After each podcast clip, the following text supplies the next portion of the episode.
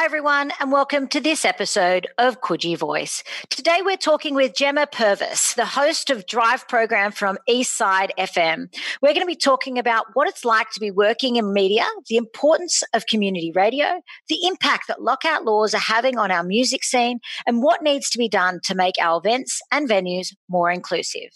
You're listening to Coogee Voice.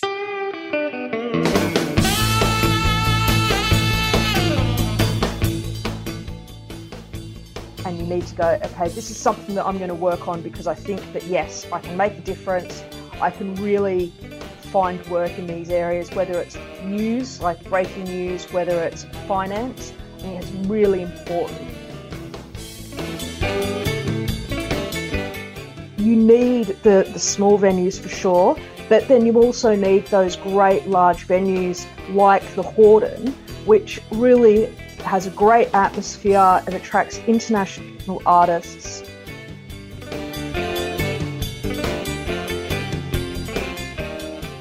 We have to remember that just because so many of us will automatically listen to podcasts or stream the radio via our phones as we're out and about, there is a significant proportion of people that don't do that, that don't have that digital access. And I just can't emphasize how important it is to keep people connected.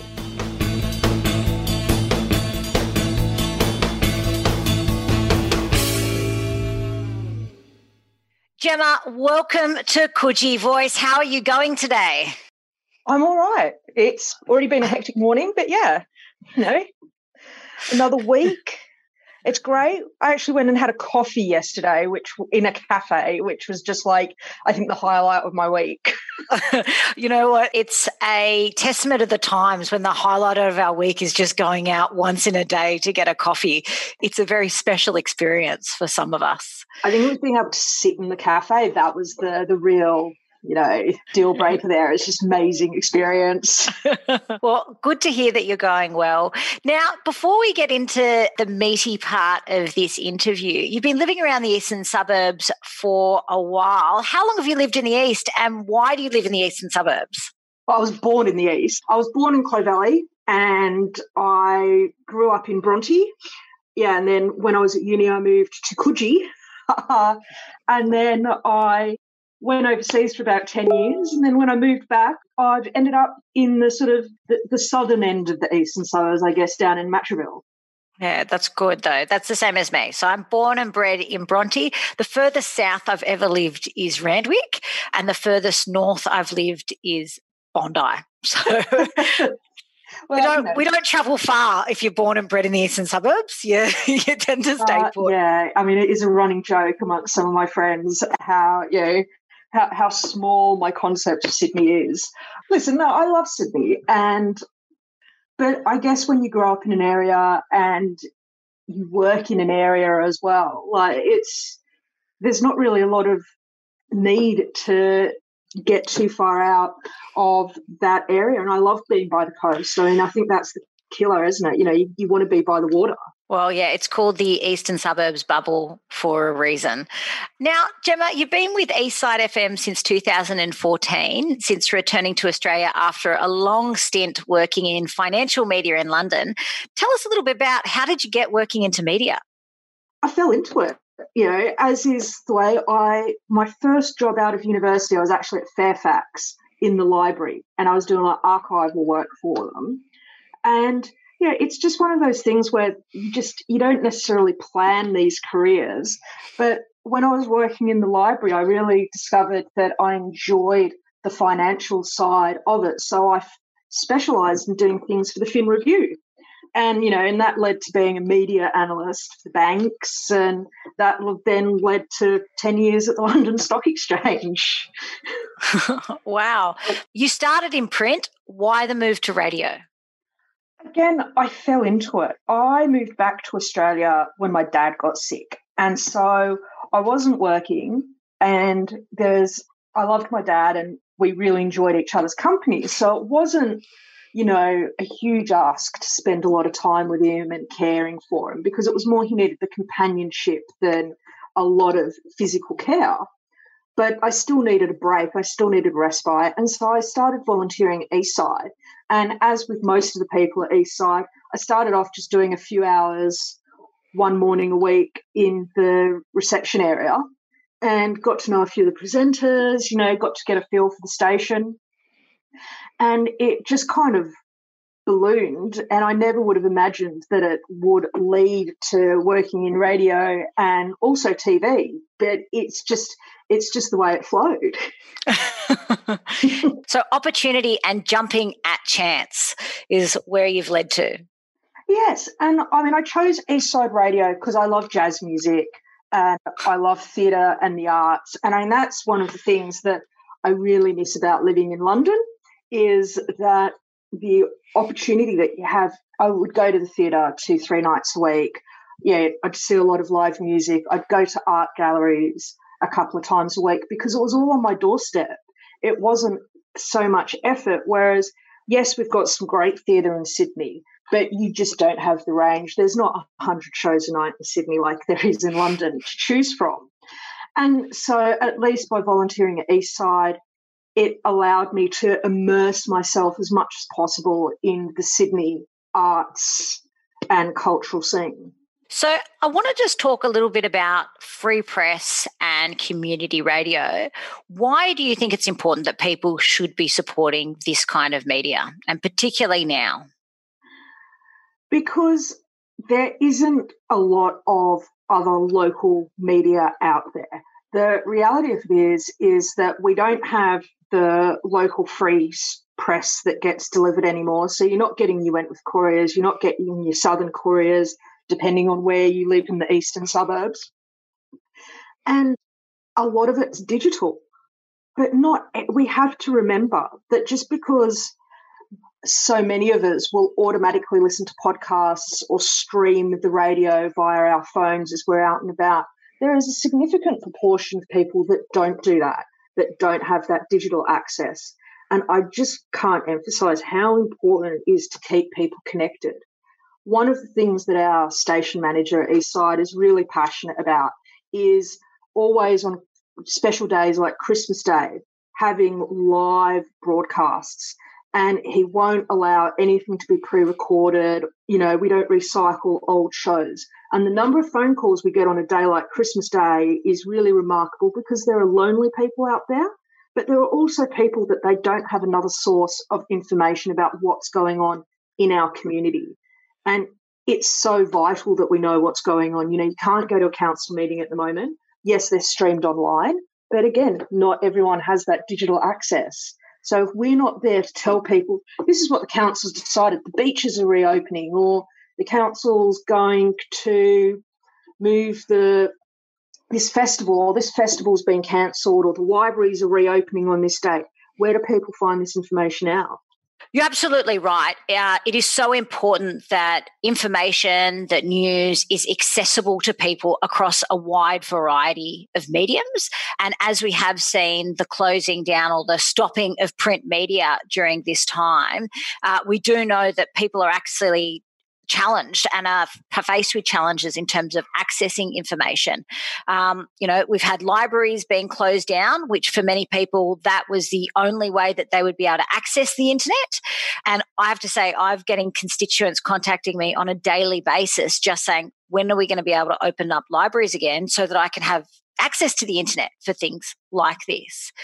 So one of the other things I know that you're quite interested in is the uh, Sydney music scene.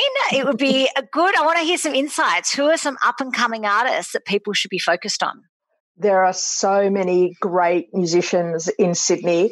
And I've got to say as well, one of the things I would really emphasize is the small venues because some of the small venues have done an amazing job during the closures of bringing live music to us. So there's like a weekly gig at Johnston Street Jazz in Annandale. They do a Thursday night show. They've kept doing a Thursday night show. They stream it live.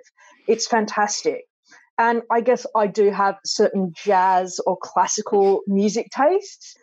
So yeah, I, there are a lot of great musicians out there. There's Godtet, who's a local guy, absolutely phenomenal, really brings in some hip hop influences to the jazz scene. And there's some great young female singers as well. So there's obviously there's Frances Madden, quite well known, Ella Haber, she's got a stunning voice. And then one woman who I've recently discovered through the shutdown, she's become quite popular on TikTok of all things, is a young woman called Gabby Bolt. And she's just got this beautiful, soulful voice.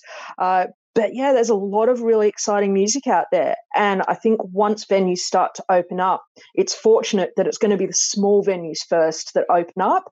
And they're the ones that are going to be highlighting some of these up and coming artists. So definitely you should be checking out what's going to be happening at any venue, I guess, that holds less than 100 people because they're going to be first to open. Now, one of the uh, areas around legislative change that I'm quite passionate about is around the laxing of lockout laws as well as the uh, noise restrictions regulations, which have had quite a devastating impact, in particular on the music scene. You know, through your experience, what have these laws done to live music in Sydney?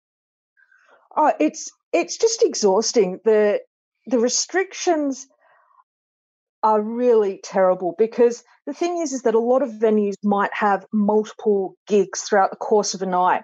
And so the whole point is that you need the punters to be able to come in and then go to the next show or the next event. And these lockout laws where you're locked into one venue for the whole night means that people don't venue hop. And so there's a lot of businesses that are missing out because you'll get to one place and you're kind of stuck there for the whole night. And it means that there's less gigs as well because the if the venues don't have people coming and going, then they've got less door entry, and it just has really limited the number of artists that can get out there. You're also seeing less big band kind of stuff. So you're seeing a lot more duos or, you know, smaller groups performing, which is great.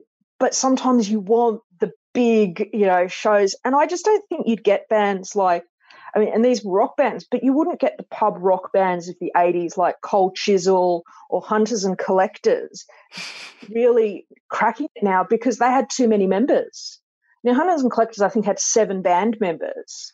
And it's so mm. hard to make, mon- make money out of the scene that you can't have that kind of grand vision for the music that you create. Well, it's even like thinking close to home. Selina's down at Coogee Bay used to be a pumping live music scene. And the Randwick Historical Society, one of their prized possessions is an original ACDC uh, poster that the little old ladies at Randwick Historical Society absolutely covered. But you think about it, that used to be like absolutely pumping all the time with live music going in there. Um, I think the last time that there was a big concert there was the Preachers, and that was in 2018. Off the top of my head, was the last wow. like. Um, so you know. It, it, the impact that it's having not only on just our capacity to have fun and dance but even they're just talking about you know, the real impacts that this is having on musicians and their capacity to actually be able to make money um, and you know, the, that scene is really, really devastating.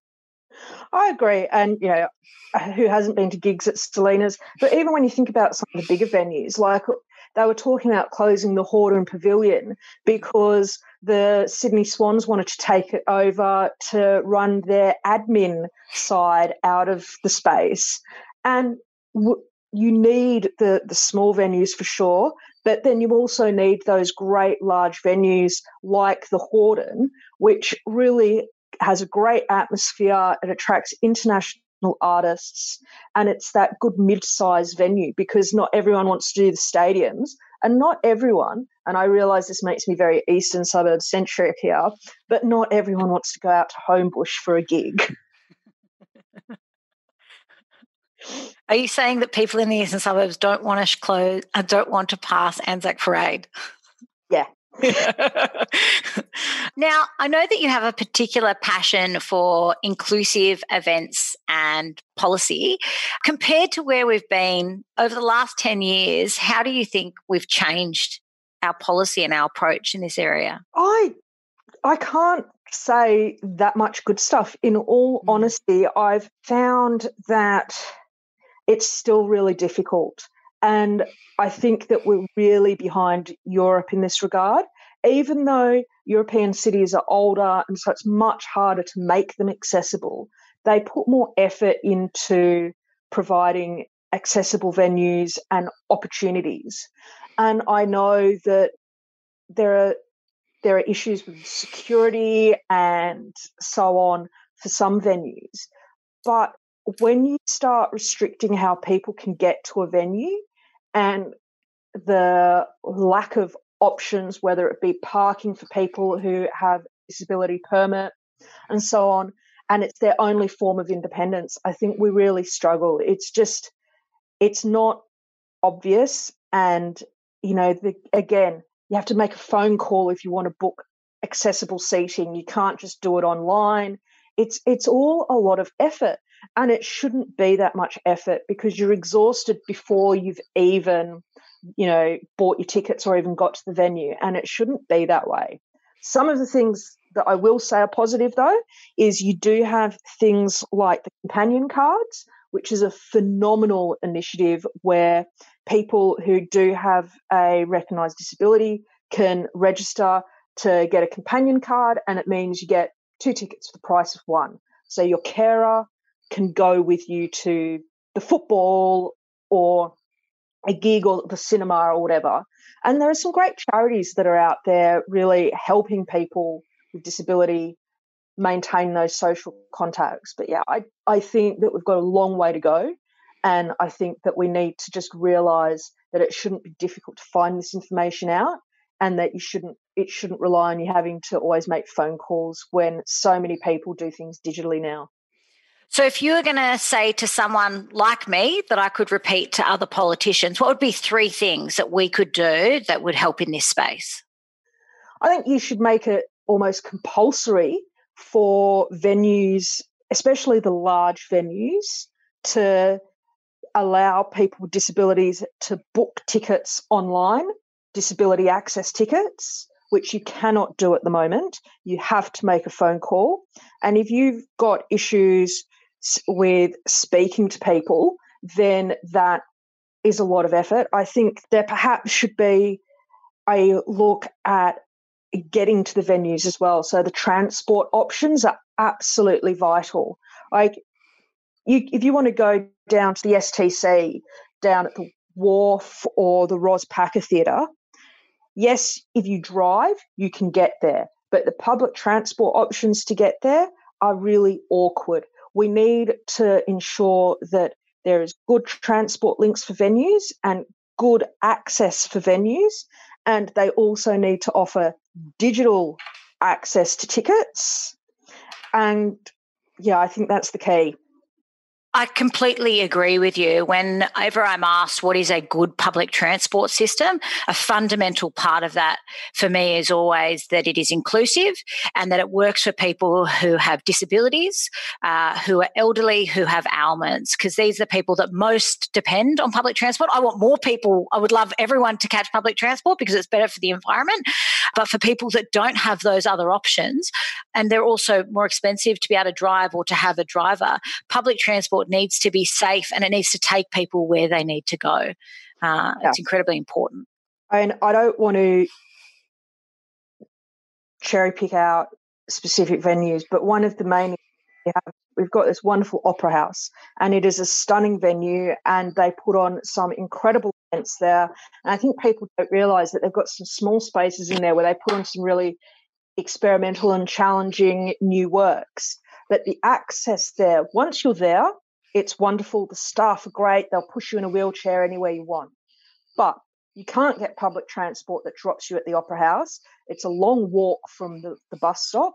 And you can't park there if you're disabled because the car park is so far from the main entrance mm. that if you don't have someone to drive you or if you can't afford to get a cab, then you really can't get there because the disabled parking at the Opera House is still quite a walk from the main entrance. And I don't know what the solution is because I understand the pedestrianised forecourt is phenomenal. It's really made it an incredibly buzzy space, but it is it's reduced the accessibility for people with disabilities, and that's a real shame. And as I, don't know what the solution is, I just hope that there is one. And you know, it's it's a really difficult balance because we do want pedestrianised areas, we do want people to use these public spaces, but not at the detriment of, you know, people who aren't as fortunate as the rest of us being able to access it.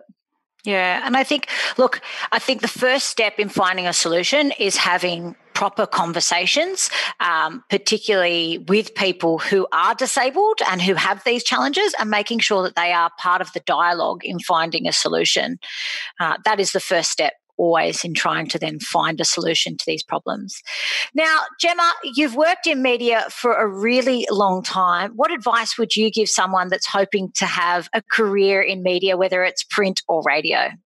Listen, it is it is a tough industry. Like and it's even tougher now. I mean, the coronavirus shutdowns, the number of good people I know who've lost their jobs is just phenomenal. So you have to really want to do this. It can't you can't just think, oh, that would be nice or that would be fun. If you're passionate about it, great. But also be aware that it's not easy industry to break into. And you also need to really be open minded about the opportunities out there. If you can do a bit of everything, then you'll be able to pick up some work. But it is a tough gig. And I think as well, you've got to be pragmatic. And there are certain areas of speciality or expertise where you will find work. Like I love the arts, as you can tell. I'm passionate about theatre. I'm passionate about live music, but you, I can't make a living out of being a journalist focusing on the live music scene or the art scene. Yeah, there are a lot of great critics and reviewers out there. It's tough you need to be pragmatic and you need to go okay this is this is something that i'm going to work on because i think that yes i can make a difference.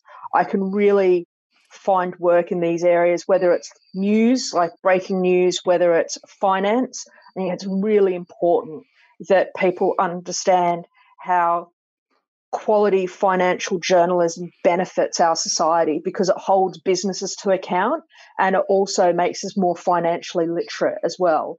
So choose an area that you think, yes, the public needs to know this and it has a career path and go down that road. Fantastic. So, passion, perseverance, and a bit of grit in there. So, you've got to be able to stick with it. And when it gets going tough, that you keep going. Yeah. And you've got to be willing to move as well. Yeah. You've got to think outside the box a little bit. It's, it's not, a job where you can stay bound to the cities. So most journalists do a stint in regional Australia. Uh, I'm working on a regional publication at the moment, even though I'm based in Sydney. I'm, I work on a regional publication. You've got to think outside the box. Yeah. Now, Gemma, before you go, there's three tough questions that we ask every single one of our guests on Coogee Voice. And that is where is the best beach in the eastern suburbs? Where can you get the best coffee? And where sells the best burgers? Go. So, best burger is easy. I love Soul Burger. I'm not a vegan, I'm not a vegetarian, but they just do fantastic burgers. Absolutely love them. Could eat them almost every day. So Soul Burger, Best Beach, I reckon Yarra Bay. I love it down there. It's really quiet. It's it's just stunning. It's quite chilled. It's not super popular because it's hidden away. And so yeah, Yarra Bay, I reckon, is the best one. And you've got the sailing club there, which you can go and have a beer and watch the sunset, which is just a great way to finish off your day and a best coffee. That is really tough. I do like my coffee. I actually really like the almond lattes that you can get down at the cafe at Malabar. And I guess that's because it's just a really lovely space to sit. Again, Malabar is not one of the buzzy beaches of the eastern suburbs. And so if you want to just chill out, then that is the great place to go. You're never having to queue for a seat outside as you watch the, the water. And so, yeah, the almond lattes down there at Malabar. All right. So, almond lattes down at Malabar, that is the place to go for a decent coffee down the southern part yeah. of the eastern suburbs. Uh, Gemma, thank you so much for joining us on Coogee Voice. My pleasure.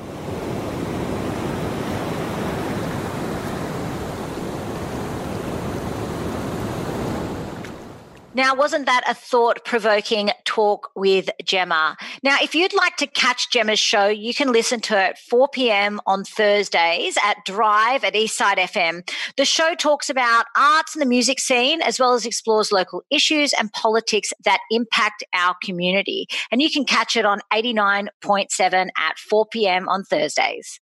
Thank you. You've been listening to Coogee Voice.